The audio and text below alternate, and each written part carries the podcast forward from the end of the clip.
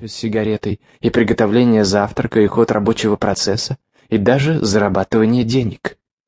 Исследования многих психологов показали, что человек сам становится на ту или иную стезю вне зависимости от того, начал он бегать по утрам или привык есть на ночь, выкурил первую сигарету или зарегистрировался в социальной сети, спустил первую сотню в казино или записался на йогу. В итоге все это становится привычкой и формирует человека как личность, которую каждый день видят родные и друзья – с которой общается начальство и дорожная полиция. Личность, которая живет наравне с такими же людьми, слепленными из собственных привычек. Безусловно, все привычки можно условно разделить на хорошие и дурные.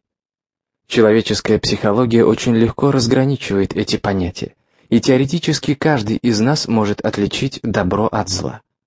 Но многочисленные исследования показали, что не все так однозначно, как может показаться на первый взгляд.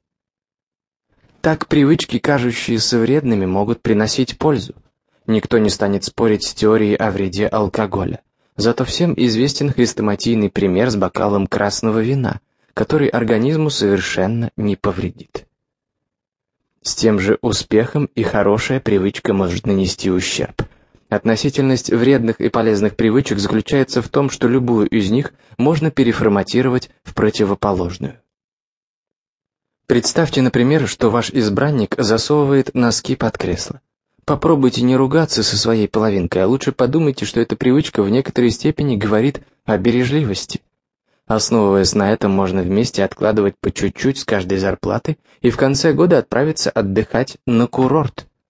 Если вспомнить, потягивая коктейль где-нибудь на Карибах, что все началось с банальных носков, становится даже смешно. Но, тем не менее, это человеческая привычка, которую удалось воспитать. Как раз это и станет темой для нашего с вами разговора. Многие люди замечают сами по себе исключительно плохие качества. Кто-то ковыряется в носу, кто-то грызет ногти, кто-то курит. Но попробуйте перенаправить мышление в другое русло – Ровно с тем же успехом, как вы взрастили в себе негативные плоды, вы вполне легко сможете вырастить в себе человека успешного и самодостаточного. В конце концов, каждый из нас выбирает для себя дорогу. О том, как сделать эту дорогу безопасной, наша книга.